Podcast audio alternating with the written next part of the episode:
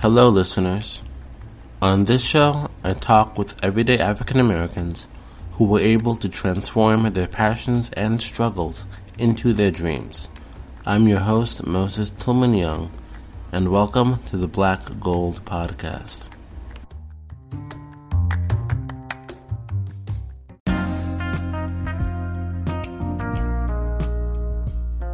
In this episode, I interview Vernon Brown.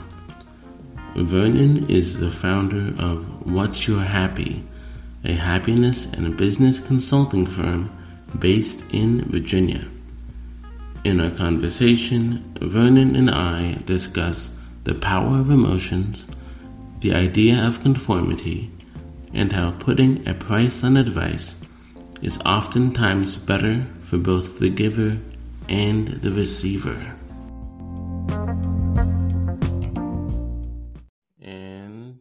We're good. So, welcome to the Black Gold Podcast. In this episode, I'm interviewing and talking with Vernon Brown, the founder of What's Your Happy Happiness Consulting. Vernon, welcome to the Black Gold Podcast. How are you doing today? I'm doing great, man. I appreciate you uh, having me here and taking the time. Oh, you're welcome. So, um, how did you get started in consulting people, especially in the happiness sector? That's a world class question. Um, you know, it was an accident. I did not want to do this. I did not. Really? Oh, oh my gosh! No way! I never wanted to do this. I never wanted to own my own practice. I just thought it wasn't for me, right? But it's like, you know, once I got done with a career, I was, you know, just acting and modeling in New York, and it was cool, right? It was a lot of fun. I got to travel. I had so many great experiences I would never take back. But I, I think, well, I know at that time, I just, and even now, it's it's about. I, mean, I know people use this word, but impact. I think wasn't the word I would use then, but I definitely see it now. And I want to do something that made more sense and, you know, even when I was trying to figure that out, I mean, just like anything else, you know, when I first started going to the gym, everyone's like, oh, get a trainer, get a trainer. I'm like, no, I just found the oldest dude at the gym who looked like he knew something. I hung around him, right? And he taught me everything I needed to know. It's the same thing I did. I found a mentor who'd been around, saw so many great things, someone who actually done things, not people who talk about it. There's a lot of theory out there. And I got with him and, you know, you know, being a great mentor, you know, even someone I still talk to today, um, he challenged me and he pushed me and said, "You look, you if you want to do something different, you need to see how different things different can be." So I learned about you know just entrepreneurship, and I thought that was cool. But then he said, "You really should consider life coaching." And the big joke is, I'm like, don't ever call it life coaching. I can't stand that phrase. It's I can't ugh, even now. But I told him I was like, no, I don't even like the title. And um, being a great mentor that he is, he pushed and I'm like, listen up, old man, I ain't doing it. He's like, do you even know what it is? I said, no. He's like, so you're saying no to something you don't know anything about. And I'm like, shut up. And I started looking into it. I'm like, okay, I see what you're getting at. And um, what happened was I had to sit back and I wanted to do something that would be different. We wanted to talk about something and coach people on things that, you know, that brought me a lot of success. And it's when you go to a casting, I don't know if you've been to a casting or not, you're taught when you're younger that you're so unique and there's no one that's like you in this world, right? And when you go to a casting, there's all brown guys with bald heads who are six four. All of a sudden, you are the exact same. You get mad at your mama saying, You lied to me. I'm not unique, right? But I had to sit back and say, like, if so, if it's not your look that makes you different, it's got to be what is it? It's like your personality. It's the way people feel around you. And then people started saying they just feel so much better when I was around and the way I would see the world. And so that's when I said, happiness coaching. It just made sense. It wasn't that, you know, uh, it, it's how people feel. That's such a big thing. And people can get the sense of not, oh, I feel happy, but they can get the sense that skill and capability are transmitted through your confidence, right? They know that you, you know, they're in safe hands, but that's how what you're happy came to be, reluctantly came to be. Well, so what would be your definition for happiness? So this is, you know, a big, uh, big question here. And I'm glad you asked this. You know, my practice is called "What's Your Happy," not "What's My Happy," not what your auntie ma happy is, not what your cousin, not what your boss, not with anybody, your roommate's happy. It's your happy. So the happy part is unique to each individual, but the results of it, though, regardless of wherever your happy is, like my happy is I love going to grocery stores, looking on the shelves when I travel. You know, when I could travel with like for speaking, like I would travel to you know Oakland or something, and I would just go and like, oh my gosh, they got such cool food here. I can't wait to make this. I love to cook. But that's my happy. But what happens is when you're doing your happy, it gives you more energy.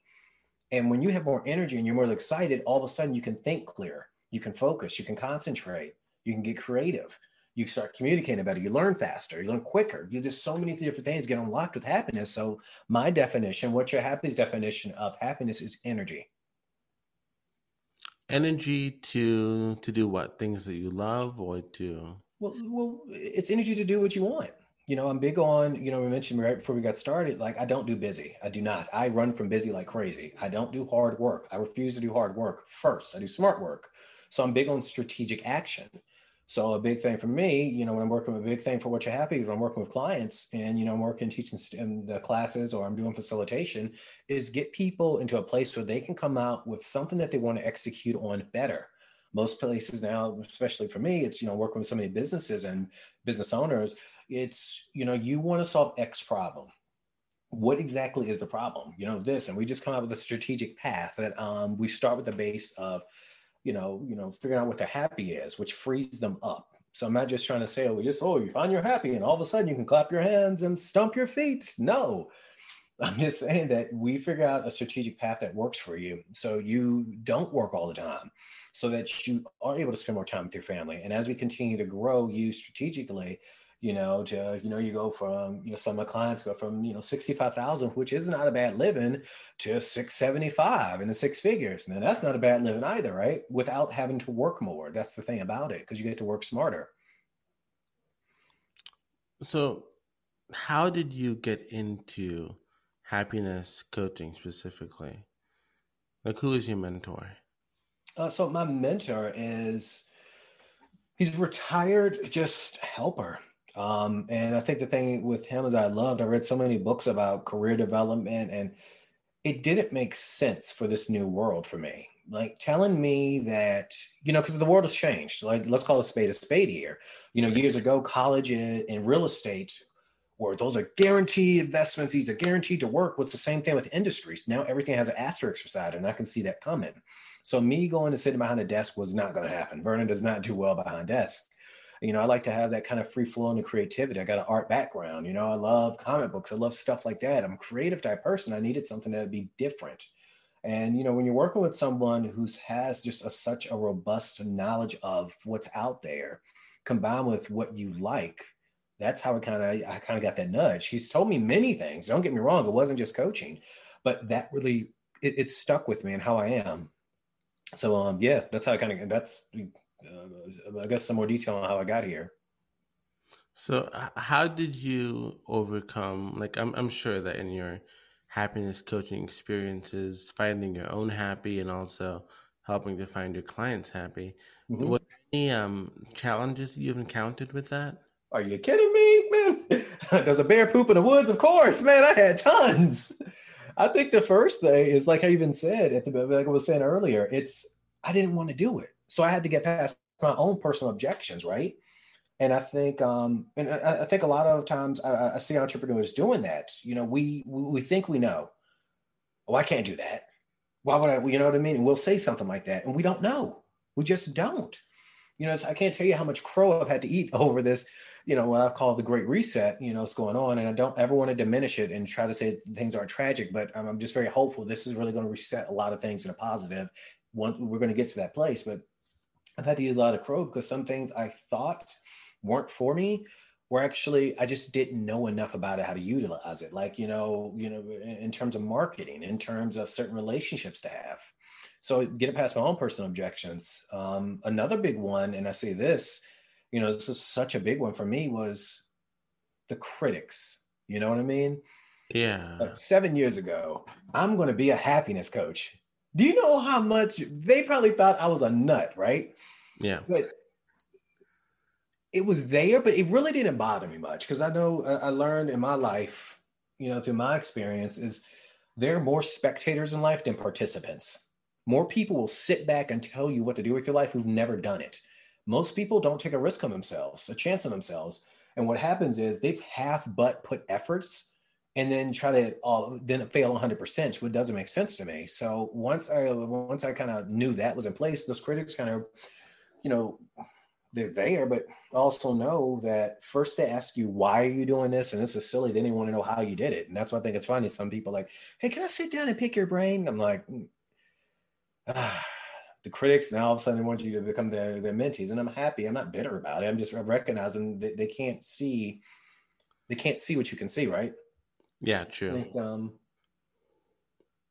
it's i think a, a really big one is a realization that took some time that i wouldn't say i resisted but uh, once i named it it felt so much better and this might help others is being in business I don't care about the numbers. I don't care about the challenges. I don't care about the employees.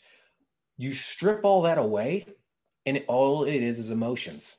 All business is is it can how long can you manage your emotions to make to work for you? Like this because problems don't go away in entrepreneurship and a business owner. They don't go away. They stay.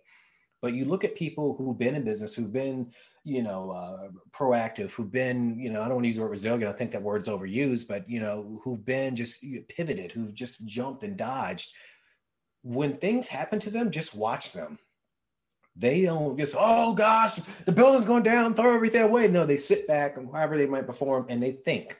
And you can recognize that they've managed their emotions and I think one of the best things I could have done is I had to sit back and reflect on how to better control my emotions so I can think clear, you know, because you're freak out sometimes. I feel like it's the end of the world. And then you'll reach out to a colleague or you'll reach out to someone who's had that problem before and they're like, you know, all you have to do is this. And you're like, oh, oh, yeah, that was it. And you're like, all right, all right, cool. You know, all of a sudden, the end of the world is now it's roses and rainbows. But once you recognize that, you know, once I recognize for sure that my emotions can impair my judgment, my ability to execute and take care of my family. I've got a five year old son. He's my everything. He's my Logan. He's named yeah. after Wolverine. I got to let him know the daddy knows how to handle problems too. But yeah, those are the big ones. So, do you think that happiness or any um, emotion that you have that it can be changed into something that can help you? Like if yes. you're angry at something, you can channel that anger into something else and make it um, turn it into something positive? Absolutely. It's everything I live about, live for, through, do, practice, educate on. You know, because it's an understanding. And I, th- I think when you have an understanding of the neurophysiology of this thing, you understand there's no such thing. You know, you, you see emotions, right? Emotions are nothing but energy. That's all they are. You know, because that's what emotion is supposed to do to charge you up to get ready to do something or to do nothing. But there's no such with emotion and understanding emotions are energy well guess what? There's no such thing as bad energy. I used to have a horrible temper horrible. I mean if you looked at me wrong I'm like oh you oh you you want to get it don't you?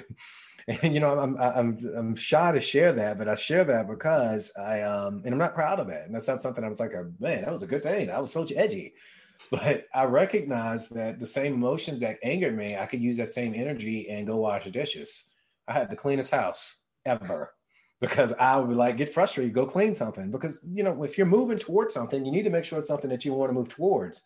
And if you're all energized, angry, frustrated, upset, annoyed, melancholy, down, if it's not moving you closer to what you want, we got to figure out a way that we can kind of, you know, transmute or just, you know, take it to some other place. So absolutely, this is what I do for most of, if not all of my clients.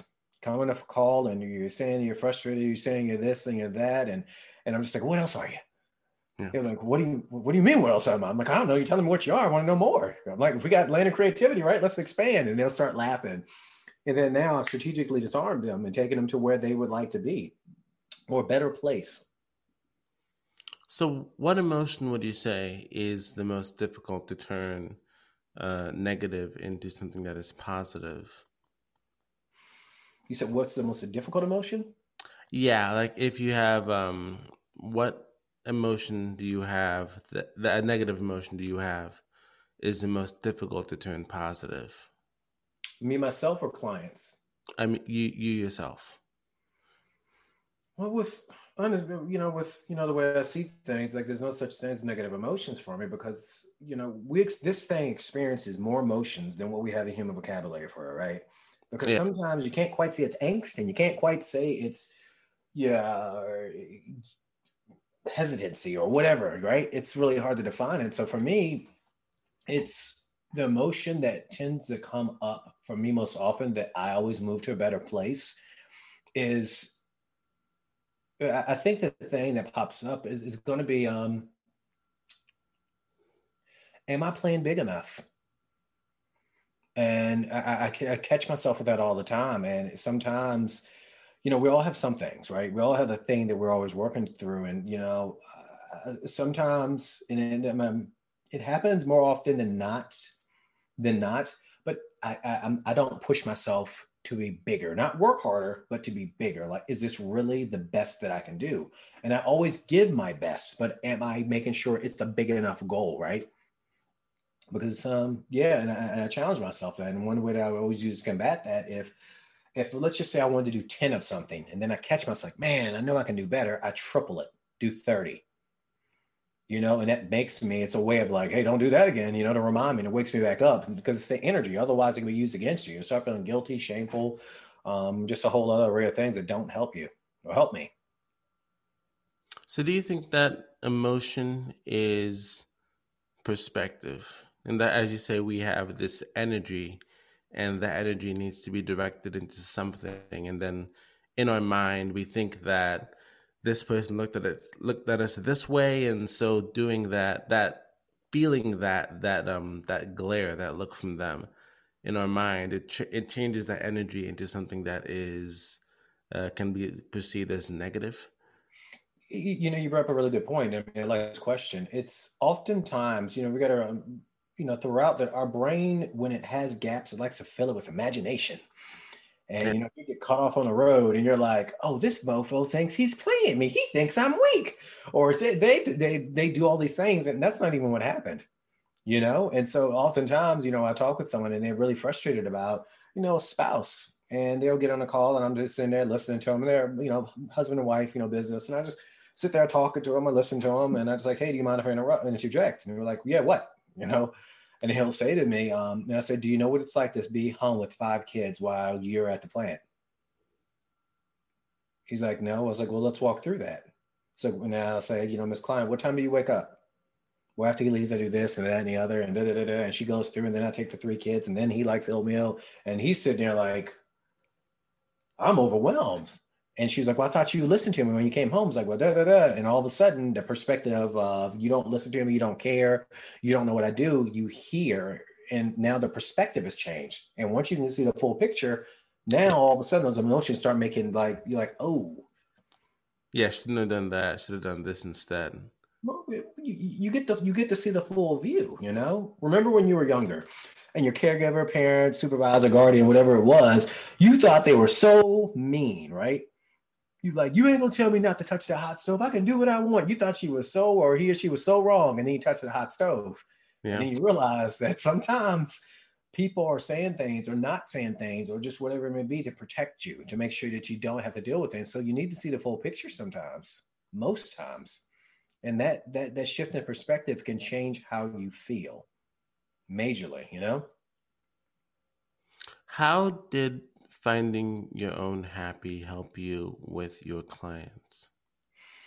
You know, that's another great question. I like this. You know, you can't, and I see many, many persons out there who have amazing intentions to help and, you know, to educate and want to see people grow, but you can't take people to a place that you've never been before, right? Like you can't be a, um, a burning down the house coach or burning down the house therapist or counselor or any helping profession if you've never been in a burning building because you don't know what it's like. Yeah. You know what I mean? Like if you don't know what the smoke feels like, how you can't breathe, or how you got to stay low, you got to touch the doorknobs, you don't know. So I'm big on. I'm not going to be a hypocrite. I can't just tell you to do something I'm not doing myself. Oftentimes, people get into practices, you know, practice it and talking about things they're not good at themselves. I'm not trying to be mean or bitter, but I can't. I have a different set of standards, and for me, is I can't deliver a message. I have to be the message. And so for me, it makes it lines up with my congruency to who I am and how I show up. Speaking of message, um, since the pandemic, I'm sure that you, your clients, have had to to go through a lot in terms of um, like logistics with how you work with people and, and the like. uh, the mindset of your clients. How has the pandemic either um, made them realize what they lack or made them realize what they have emotionally in terms of happiness? I think um,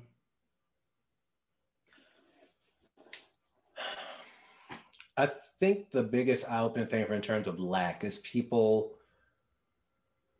didn't realize the lack of can create a lot more. You know, by the lack of you having to go to the office, the lack of you having to commute, it gave people more time. It gave my clients more time to think. Now, problem having more time to think, sometimes it can work against you, right? Because you're like, oh man, now you got time to think about what's wrong. Yeah. And, but with that extra time, is how can we maximize this to make it work for you? you know, I've had clients whose industry was wiped out, restaurant owners, um, fabricators, just different things that like, hey, guess what? Things aren't moving, things aren't happening. We got had to get creative. So at that time, we sat down and I made sure I made myself very available to people um, because I mean, look, I don't care what you say, we're all in this together. If that one industry goes down, then it's going to affect this industry. These people are going to lose their job, and like, yeah. I'm, I'm big on the collective. That's how I kind of grew up. We just a tight family, you know uh, a tight neighborhood. You know, your family. You never that lady has never met you before the last six months. Now she's your aunt. You know, it's a family. But it, it it's, about getting people to sit down and maximize what they do have. Um, because even you know I was going through the shift myself. You know, I was used to traveling so much. I was lacking travel. I was lacking speaking engagements, and I could have sat back um, and not trying to focus on myself, but using myself almost like a case study. I had to sit back and say, what can I do with the time that makes the most sense that can make the biggest impact? And that's when um, I started on Your Happiness, the happiness class. So some people can get that space that they need because yes, you do have that lack of, you know, schools being open. My son's home with me, you know, 24 seven now, right? Five years old. So what do you do? You learn how to be a more efficient person or you learn how to start delegating more. I end up bringing on new employees and things that help me get things done with clients. That's some things that we explored as well. What tools and resources have you used to both for training yourself and also for training your clients? I think one of the first tools that comes to mind is the tool that we forgot how to use, and we all often feel foolish for using it. Is playing. Um, I, I make people play. I make people. I make people daydream. I make people sit back and think the most outlandish, unrealistic things. The things that are like, oh my God, that could never happen. When they think like that, and that's a big tool because we need that. Everything you needed to learn, you learned everything you needed to be successful and to grow, you learned when you were a kid. And people do not use that tool enough. They become so realistic that it's almost detriment to them. And so, so, how, uh, so how do you, how do you um, view playing as a tool? Well, it's a tool because it's something that you can, when all you have is a hammer you treat everything like a nail. Yeah. And so while you being able to play, it frees you up to look for the more options, opportunities, possibilities, and solutions. You know, if you have a, a you know, for rigid thinking got you that problem, rigid thinking is not going to get you out of it. We need to be flow with it. And especially with everything that's going on now, is you've got the more flexible and adaptable you are. And this is true before this, but it's even more true now. The more flexible and adaptable you are, you know, um, guess what? You can be successful like before, pre this, let's go back to 2019. Why would you go to a restaurant to buy food that they've made, but you got to heat up? That's silly. That's stupid. Why would you go to a restaurant buy food and get on a Zoom channel with six other people who don't know how to cook and cook it? Like that's silly. You know what? That didn't apply then. That can apply now. So you got to be flexible, but you got to play with some stuff, right? You got to look at it as like, hey, but uh, that tool for me is the creativity that comes out of playing you know and, and that's the big thing. It's not just you know necessarily playing but the creativity that starts opening up with it. Um, and i think a number another tool that gets missed is pen and paper. Like people need to stop you i mean those apps are great and cool but when you start writing things out, and as I look at my giant calendar, when you write things out and you can see these things like in front of you, it's tangible. And there's so much research that shows it sticks with you. But we, uh, I've made a lot of my clients create a vision board, even though um, I'm not the biggest fan of vision boards because that doesn't work for me, but that works for some of people, right? Yeah. But we need tangibles, we need to touch things. But pen and paper and just, um, yeah. So would you say, would you um, add journaling to that as well? You know, you can. Again, this is a, for me, it's a style thing. That doesn't work with me, and it doesn't. And it, some of my clients like, some of my clients don't. But if that works for a person, that's a tool for sure. Uh, you know, some people like gratitude journals, and you know, you know, if if you like it, I love it. You know what I mean? I'm not married to one vessel. Like you have to do it this way. I'm not dense. You know, because everyone's different if you tell me to meditate when i started like you kind of doing meditation it wasn't it didn't stick. I'm like this is weird. I'm like i'm not doing this. But then i recognized that you know i meditate when i'm at the gym. That's my meditative state. I'm having fun. I'm just zoned out. Music is on. I don't hear it. I don't.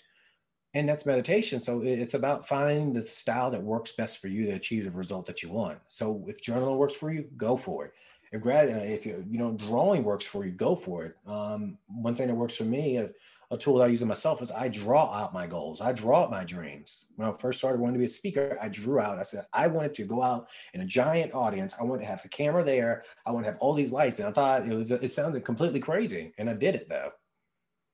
But those are just some uh, few of the tools that you know I use myself personally, and some of the tools I get my clients to use. Is there any books or podcasts or or articles that you've read or listened to recently that have informed you? Inform me of or with the way you interact with your clients. I think um, it coincides with what we're talking about. I'm glad you asked this question as well. Is a big book that helped me and why it's important to dream is The Alchemist. That's a book I'm always talking about. That book is a field guide if you, you know, when you use it. Yeah, I love that book. It, it, yeah, it's a fun, it's a fantastic book, right? It's yeah. you will miss it if you just read it for the story. The story is great, don't get me wrong, but listen to that book. Listen. Download the Audible, but listen to it. Things will happen to you in life that you don't feel like it's part of your life's journey, your life's quest, your personal um, I can't personal adventure. I forgot exactly the terminology they use. Um, it's time for me to read it again, but it, it tells you like stay on the path. You yeah. know, because I think a life that is realistic is the biggest waste of your life. It's a sin to me. Like, don't be realistic. Don't. Other people will tell you that you can't do it. Ignore them. I'm not trying to get philosophical, but the things that I've done in my life, the way that I've read uh, you got a dude that was poor, that was evicted, that almost got kidnapped, who saw so many rapes, who saw so many drug overdoses, to just the most gutter stuff you can ever have happen. And to flip it around and to do the things that I'm doing now, to be traveling, to be meeting, you know, uh, I um, icons. I met Madonna, Brendan Fraser, Don Cheadle, just meeting all these people. You would have never thought that was possible for me. But, but I don't dream, I don't think realistic. I act unrealistic but it's important to remember that and this is something you know that, that i always try to not impose but impress upon people. Um, but it, it's important. The next uh, book I, uh, that really comes to mind is outwitting the devil. That one um, it's a good book for entrepreneurs i feel because there's certain thoughts that we start to develop when we're on our own, when we're on our journey. And i think that book really kind of puts it out there in a way that's very different. Now, I will warn you, um, there is some spirituality mentioned in there, and you know, pulling that aside, you know, you could really miss a good message. Um, you could really miss a good message, but it, it's it points out a lot of thoughts that we all think, and we might not want to admit it. Yeah, who's the author of that book? It sounds um, familiar. Oh my gosh, yo, oh my gosh, I'm not thinking. Um, Napoleon Hill. There we go. Napoleon. Okay. Okay, yeah, it sounded it sounded really um familiar. I may have read it before. I think so. Maybe I'm not sure. It sounds very familiar. Um, but you think that you say that um, there's some things in there that people would find interesting in terms of. Well, not just talking about.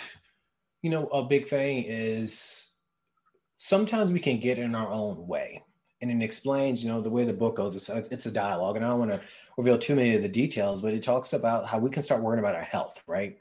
Yeah. And like, oh God, I'm going to die. Oh no, I'm going to die. And it just points out, like, that's a trick. It's the devil trying to trick you. And then the fear of criticism. And you recognize, and he just talks about, you know, how I can, I got you. The devil's telling, like, I got you to hold back, and you didn't even realize it. And he's like, but you eventually pulled push through that. Is that because you were so smart?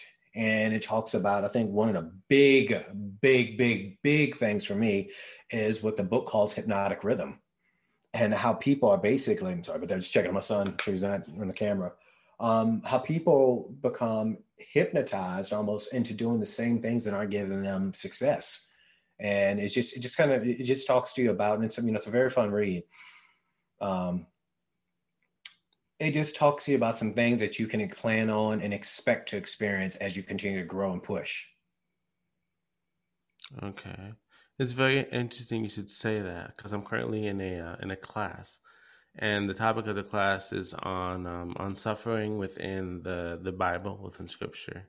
Mm-hmm. And um, one of the texts that we, we are taking a close look at is the book of Job, the the man who lost his family, lost his, his health, lost all of his uh, possessions, mm-hmm. and um, and through a dialogue with God and with his close friends, he comes to realize that he himself is enough, and despite his possessions, his health, his family, that he can get through anything um, mm-hmm. by, on his own. And um, in the beginning of the book of um, of Job, um, there's a it's like a courtroom scene almost where uh, Satan approaches God like uh, as a judge on on his um on on his court seat, and he says that Job is a person who does things simply because you give him things, and so if you take away the things, Job will will, will curse you and die. And um, the word for for Satan in that text is um, Ha Satan, mm-hmm. and that is a Hebrew for the accuser. So, someone who accuses you for your own um, wealth, your own health, your own prosperity, uh, your own spirituality, your own connection with God. Someone who accuses that is in direct confrontation with exactly who you are supposed to be. And it's also through intervention of close ones and loved ones and the realization of of God's everlasting presence that allows you then to realize that whatever you say I am doesn't make me who I am. Right. I get to say who I am. God who made me, he has to say because he made me, he gets to say who I am as well. And so it's not this idea that you don't tell me what to do. I impose my own will on the rest of the people. And it's not in the sort of, you know, dictatorish way, but it's simply in the form of this is the path I want to go and this is the way that I will take that path. Right.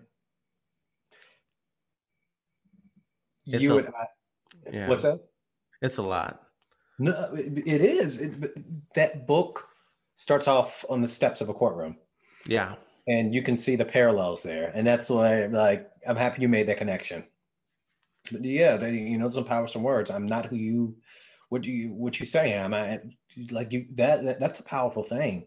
You know too often we can become what people say that we are right? Yeah. I was called the dumb stupid ugly fat one. Yeah.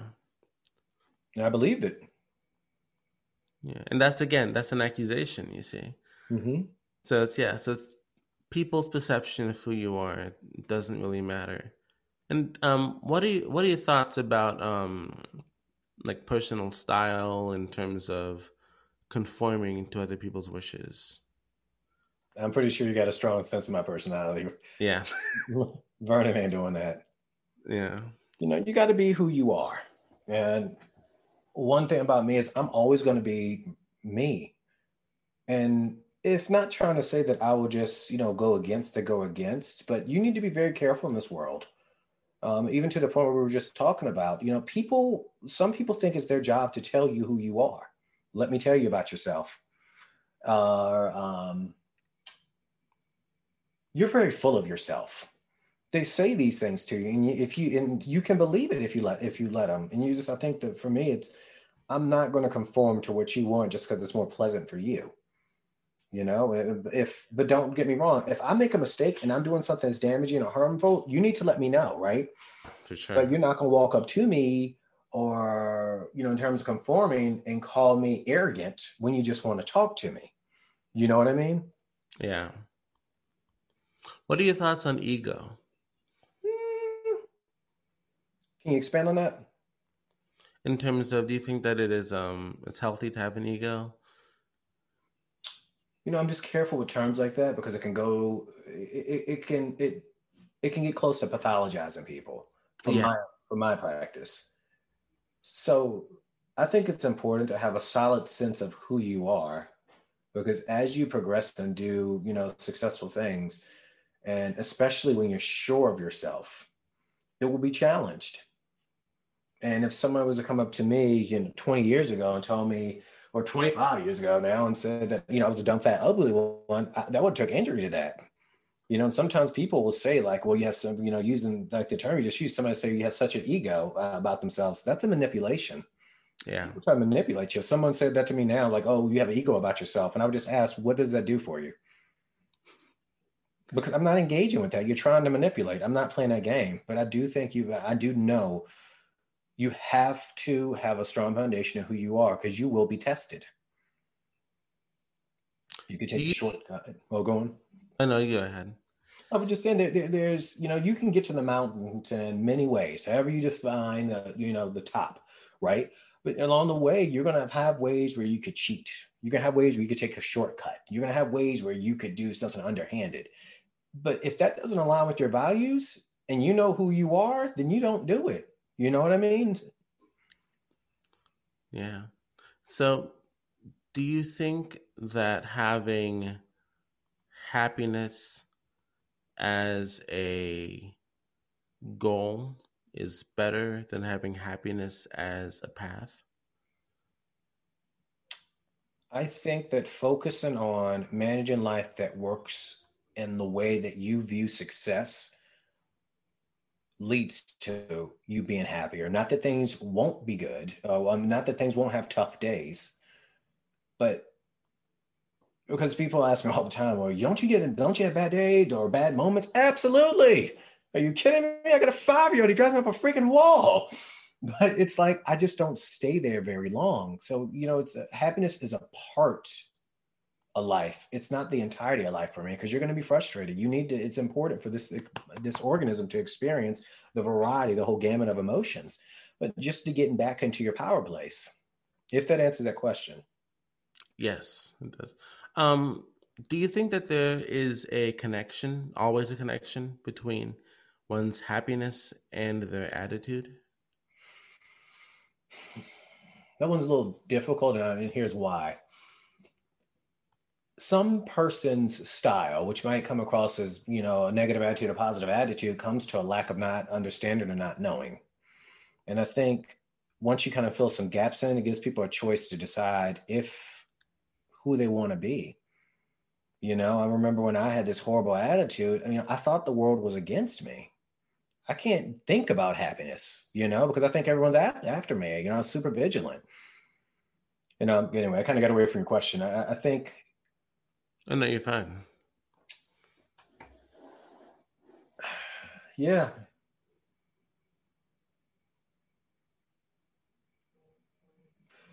Forgive me, but ask the question one more time because I think I missed something. I want to make sure I focused on. Oh, um, the question was: Do you think that uh, happiness is connected to your attitude. Even if you have a lot of energy and you're doing all your happy things, that doesn't 100% translate to you being a happy person, right? You know, yes. just because you're happy doesn't mean that you don't have a bad temper. Just because you're happy doesn't mean that, you know, you're not going to snap. And I think oftentimes just against that understanding kind of kicks in because some people they chase these things and make them happy and they get it, and then they just get frustrated because it's not what they thought it was. I think a lot of it has to be deciding who you want to be. You know, do you want to be a happy person? Well, how would your life change if your life was happier and you had more energy? You know, with having more energy and having more success in your life, what would you do with that? You know, because we need to kind of, I don't believe in getting down to that one variable because I don't believe in reductionistic thinking, but I think we need to be in touch with what you want. So, uh, what do you want, Vernon? In regards to uh, being happy, how do you be happy? Mention I love to cook. I love. I'm see. I love grocery store. I love to cook. I love Legos because that's what we're gonna be playing with after this call. Um, I, what I want is I love as horrific and tragic as things are going on. You know, and this is even just kind of a, a wishful thinking. I could see it. Just the amount of racism, and I'm not trying to take it there, but you, can guess what I want. Yeah, it can go there. That I, I think is I'm hopeful that will start going away. So my child, you know, myself, yourself, all of our friends and family from this past generation, many generations on, won't have to deal with that. It's something that I'm just that's what I really want. Um, yeah, and I'm just yeah, the, I think that's my big want right now. I just don't want my son growing up and dealing with some of the things I've had to deal with before. Do you think that if everyone had, if everyone found their own happy, that racism wouldn't be an issue? I think you know, my first reaction is you can be a happy racist, right? You yeah. can be happy and be prejudiced, right? because uh, I think a lot of it is just miseducation. Uh, when I say miseducation, it's you know, um, you know, one of my biggest you know phrase I use often is I'm afraid of my own ignorance you know, I think it's important, especially now. Like I saw so many things going on with the BLM movement, and you know, a lot of great things. The thing that I think is missing is people asking questions about other cultures. And I think the more educated people become about cultures, I think it'll start bringing more things to light. Will that to start to bridge the gap? It will start to have more conversations. You know, people don't walk up to uh, someone of a different ethnicity and say, "Tell me, can, you know, can I ask about your culture?" Picture someone walking up to you and saying, "Can I ask about your culture?" What would you say? Like, sure. Yeah, you see, you would you there's no no one would turn that away. You would get away from me. How dare you? You know, you're not gonna do that, you know. But when someone walks up to you and say, "You like chicken, don't you?" You're like, "What? Like, what are you talking about?" I mean, it's delicious, yes, but what? Like, this ain't how we start a conversation. But I, I think getting more curious and educated. I mean, I say that in jest, you know, because it's funny, but it's you know, it's a stereotype, it's a prejudice out there, right? But the, the more curious we get about cultures, I think it's going to lead to more conversations that will eventually get rid, uh, diminish greatly. And I think that's what's going to make people happy when you recognize that I don't care how different that you are, we have something in common, you know? And, you know, I've had a conversation with many of a person who did not believe I deserved to walk this planet because I have more melanin than them is sitting there talking with me and said, wow, I didn't know you, you guys would be cool like that. I was like, well, how many times have you tried to have a conversation? It's like, oh, like, yeah, but we need to have more conversations about things. And that's what's going to lead to people being happier because they get it. So, speaking about culture, and you mentioned before you like to cook, uh, what's your favorite dish? Oh, brother, you asking the wrong question. I got so many things. One day is jambalaya, uh, jambalaya um, pasta. Like yesterday was spaghetti. The before that, where I was making um, um, pot stickers. Um, it's it changes with the week, with the day. I love it all. I'll fix, you know, vegetarian lasagna. I'll fix just anything. Just whatever I'm in the mood for, that's what sounds good. If you had to fix one meal for the rest of your life, what would that meal be? Ooh, ooh, ooh, ooh, ooh, ooh. What is a very good go-to I could eat every day? Curry chicken. I could eat that every day. I have to agree. That's that's Good choice. I love her chicken. Oh my gosh, I love it. Yeah. Have you um you make it? Oh yeah, absolutely. Once you make your own food, it's hard to go back to hard to go to a restaurant. You know, um yeah. Another benefit of the pandemic is, you know, got to cook more, right? And I got to try different recipes. And it's like I never made a big recipe as chicken 65. Never made it before now that I ate it, made it at home, I can never go to a restaurant and get that. But like, it's just so many different things I got to try out. So I was thankful to have more time at home to cook. Yeah, I see you have a um a guitar uh behind you. Do you play? If I played, everyone would unsubscribe from your podcast immediately. I'm telling you that right now. This is one of the things that like I'm always curious about. I never played an instrument before, other than like a recorder in the school, right? So I was like, what can I do? I like, all right, let's go. Next thing you know, you're just that's about what it would sound like. Come back in about three months, check it in. Yeah, I, am gonna get there. Okay, Okay. Um, do you play instruments? I do. I do. I um, in high school, I played the trumpet, and I'm currently taking guitar lessons as well. In, Good deal. yeah, learning some nice stuff, some uh, bossa nova. Good man. Yeah, yeah, but really good instructor. Love it. Yeah. So, um, what song are you wanting to play? I am literally just trying to understand. I, have not watched no videos. I'm like, I, am in my mind, I'm like, I'm gonna be this immediate savant. I'm gonna pick it up. I don't know how to play it. That's about three weeks old and not one lesson in. So I'm just still trying to figure some stuff out. True story. I'm not gonna sit here and like, yeah. I don't know if you saw when Lil Wayne acted like he could play piano, guitar and he just kept doing one little one thing over and over. I'm like, you're not playing a guitar, you're playing with a guitar. But I'm not gonna claim that, but I'm figuring it out. I think you, that's probably the best answer to that question. Have you ever done any um traveling? Lots of traveling. Internationally, not so much. In the States, lots of traveling. Lots and lots. With Marlon and Acton, I always traveled. At least once a week, I was on the road or in a plane. Um, with speaking every single month, I was in a new state at least once a month. How long did you model and act for? Uh, about three years. Okay. You know, fun times, good times, but it's just not for me. Yeah. Did Did you land any big roles or no? I just got a few mag. I shouldn't say just. I got a few magazine cover covers.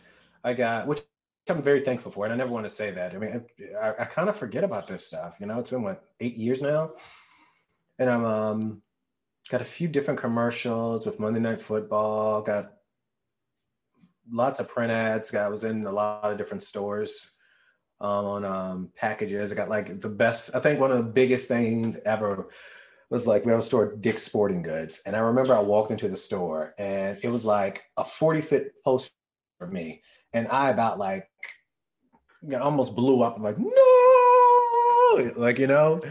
And it wasn't because like, you know, back to the word ego, it wasn't because it's like it stroked my ego, but from it was to come from where I come from.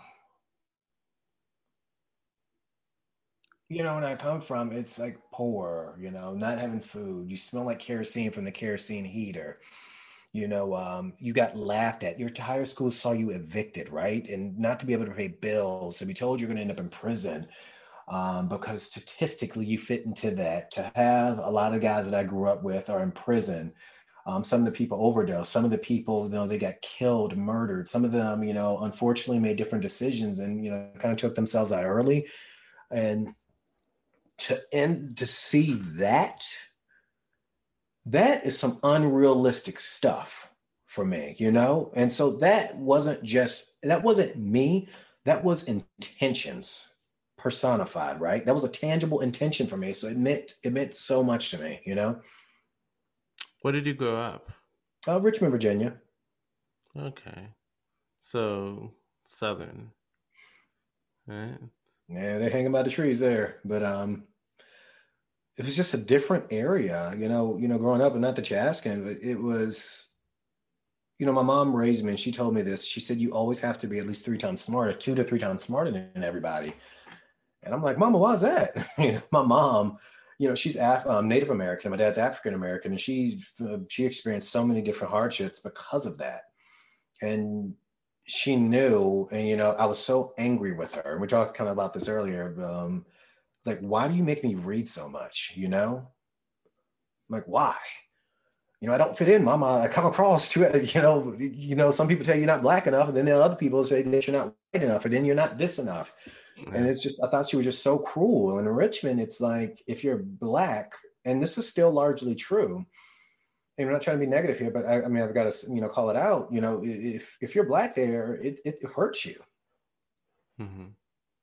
Yeah. And that's when I'm, you know, my mother worked very incredibly hard to put me in really good schools to give me the best education that we could. Um, so I would do well, right? But yeah, Richmond's an interesting place. Yeah, you talk about not fitting in anywhere. Mm-hmm. Um, and recently, I uh, my I have a large family.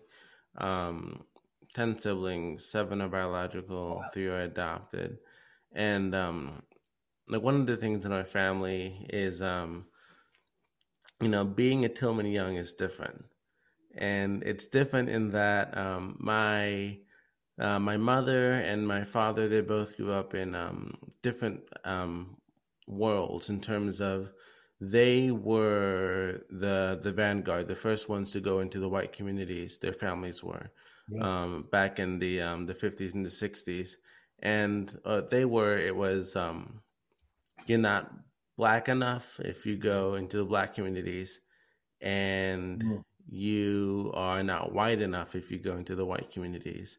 And so it's the adaptation between those two worlds, between being black and being white. And um, thankfully, um, I haven't had to have as much as a um, of a a code switching experience in my lifetime in my in my youth. Uh, mm-hmm. but recently, going into college, I go to a predominantly uh, white school, and um, one of the things there about the, the school, it has a Black Student Union. I'm a part of the Black Student Union, but it seems as if those students aren't really wanting to make make like a lasting impact for the school in in any way. Mm-hmm. This idea of that you're not black enough in in that setting or you're not white enough in terms of the other setting. And like thinking about it it seems as if the um the whole black black enough white enough goes toward intelligence in a way. Mm-hmm. and that it is it's social intelligence picking up on social cues. It's um like trivia knowing certain facts about uh, like classical histories and different things about music and art. And so it's that kind of, you know, being black and being white. It seems to be more of a intellectual type of schism, a split and dichotomy between the two, rather than a, a racial one. Mm-hmm. I agree. You know, because you know, you mind if I expand on that? Yeah, sure. Go ahead. You know, in the black community, we you know we got to, you know, there's a lot of generational stuff out there, right? And you know, you know, again, I, I don't pull this card, but it's history. There was so little for us, and so if there was a chance that you were going to get more than me, I don't like you, right? Like, get away from me. You're not getting mine. And so there's a lot of that there. Like, you're going to have more opportunity than I do, or you know, you speak so properly, you're going to get that job um, you're going to get that job, you know, that I can't get. So it's a lot of that stuff kind of built in that, you know, we, that get passed down into, you know, this is in many cultures. I'm primarily focused on black culture that kind of passed down to us. And I think um, on the other side of that coin, it's the lack of understanding. Um, and, and just the plain old, just, I don't, I mean, just the lack of understanding what different is. And it's like, I don't understand you, so therefore I'm going to exclude you. It's just like when you're talking to someone, you use a big vocabulary where they stand back, they get back. They're like, what? Why do you use that word schism? Like, you know what I mean? Like people do that. And it's just, again, that's built into people. I think um, what's going to really appease that, or what really would help that, is people recognizing, you know, more about their own culture. You know, I'm, not a, the biggest fan. I, I believe that we need to work together. There's no doubt about that. I love the community I mentioned. I love that.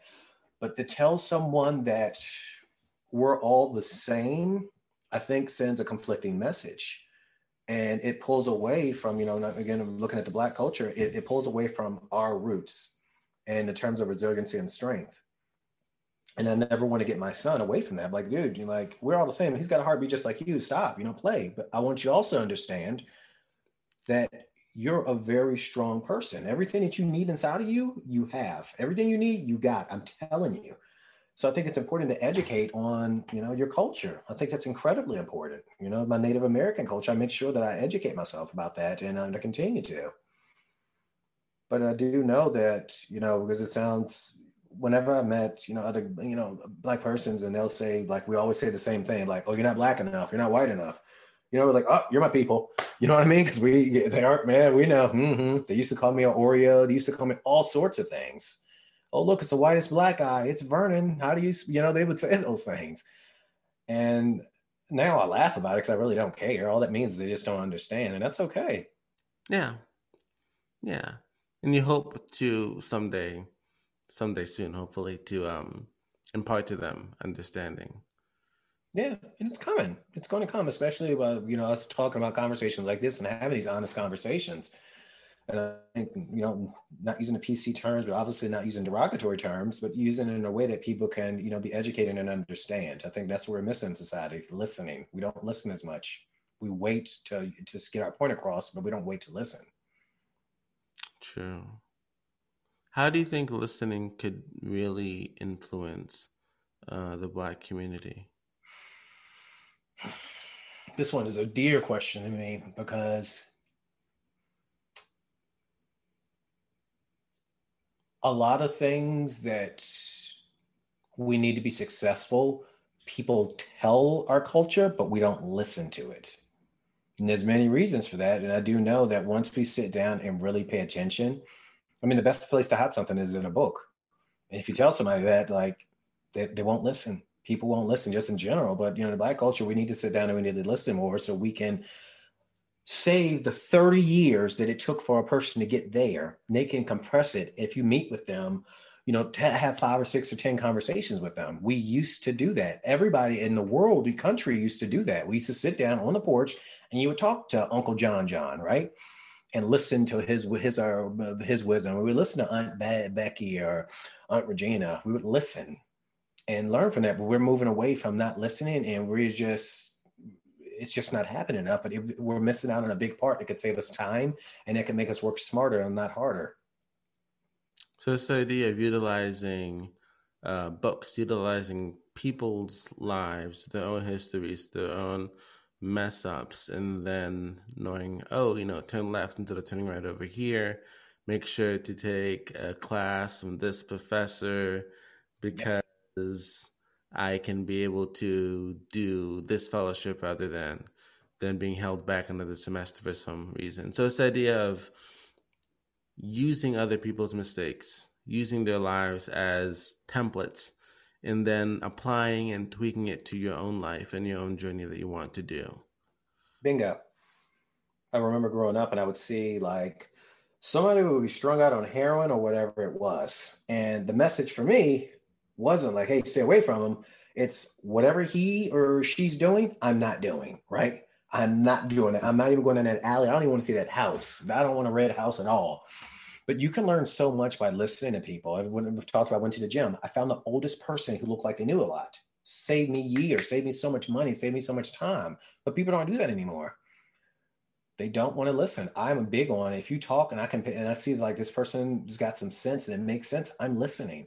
And if we had more people doing it, I'm telling you, it could save so many times, so much time. I've offered, um, volunteered my time. I was like, whatever I can do to help someone, I was just like, I will give you, you know, an hour, two hours in many cases to help so we can pivot and grow. People won't take it. That doesn't mean I stop. Yeah. Do you think that if you offer your time to people for free, that they don't find it as valuable than if you charge for it? It's very true. I remember when I first started, I was just trying to, you know, really understand how to do a discovery call and things. You tell them something like, "Oh man, that's really cool," but when people have skin, stake in the uh, skin in the game, they show up differently.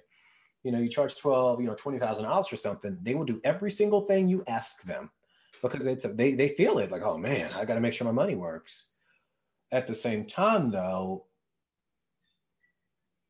there are certain, but there's some people that I have in my life who they want to see me do well right? Because i surround I'm, I'm very intentional about surrounding myself with people that i want to see win and they want to see me win. I'm in, if that's a quality that's like having a, a heartbeat. You have to have that. And know the information isn't charged for but i can respect it and i act on it and listen. There's a lot i have so many people like that in my life. And no but again it, it's free but at the same time though i can see the the value in it but there are, you know, sometimes some people just like to talk, though. It's being able you to discern the difference. But do you think that there are some people who just cannot um, afford your services and that they should be helped for free, or do you think that there should be a um, that they should pay some sort of cost, whether it be um, like like labor or um, you know being an assistant for a couple of weeks, something that compensates your time?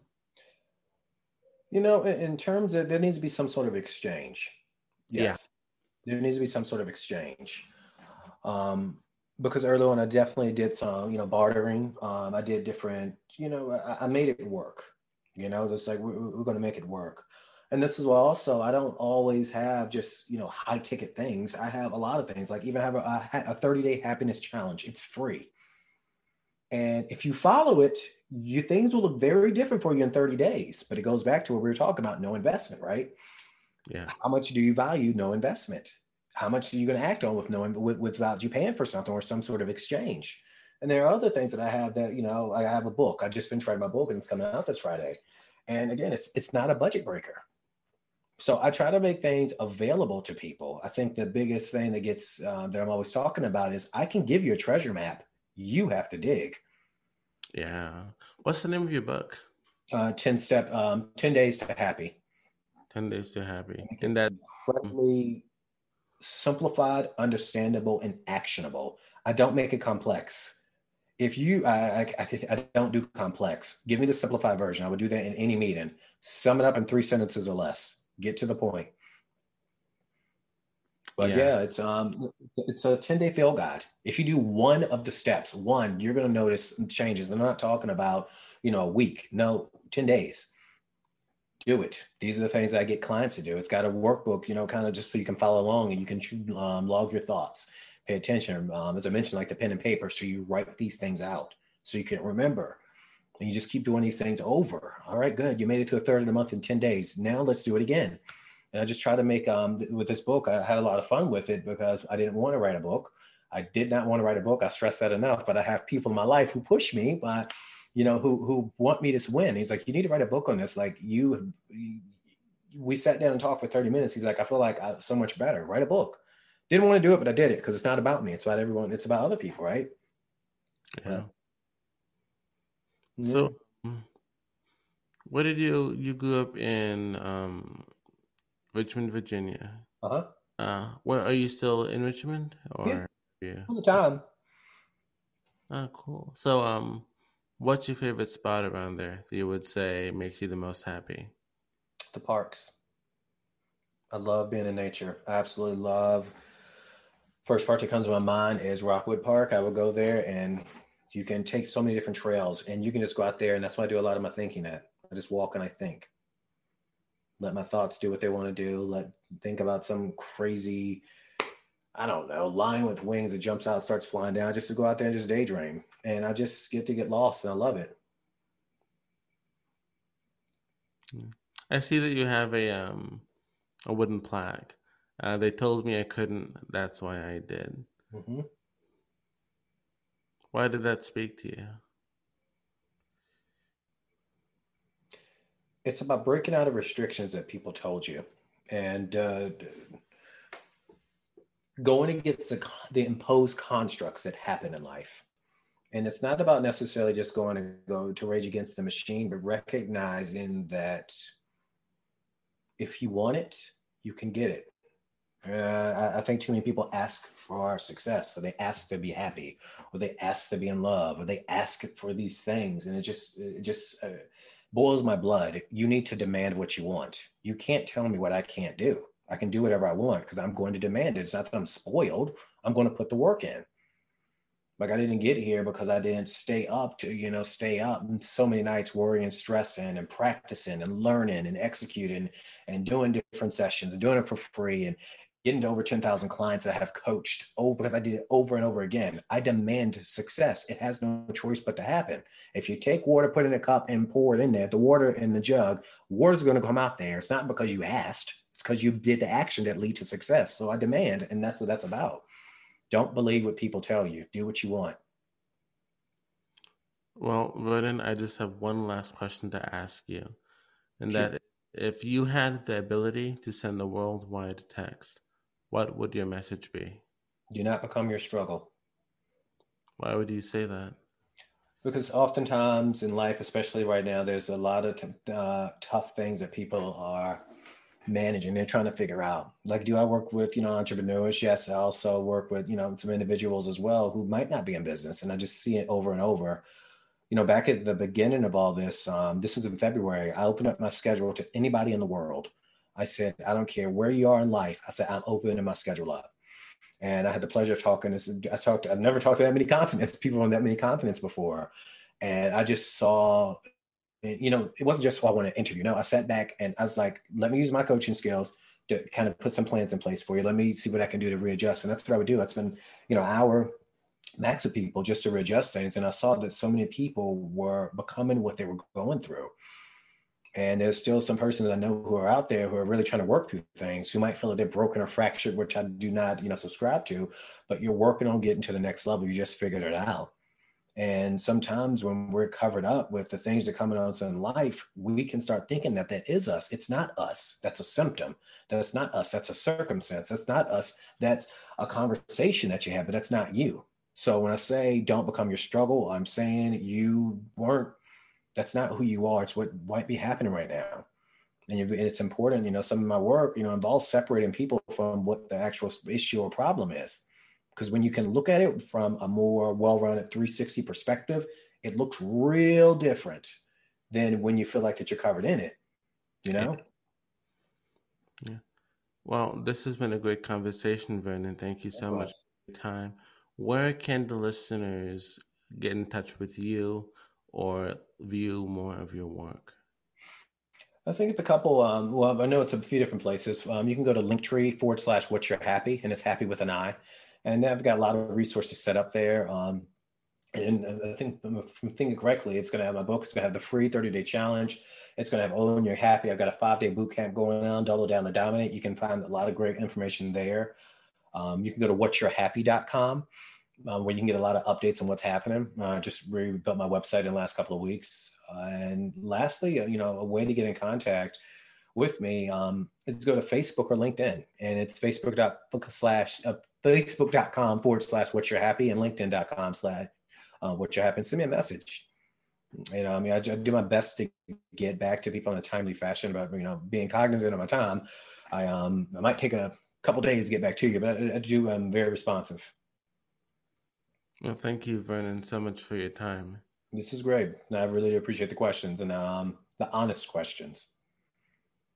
Yes, thank you again. Yeah, it's legit.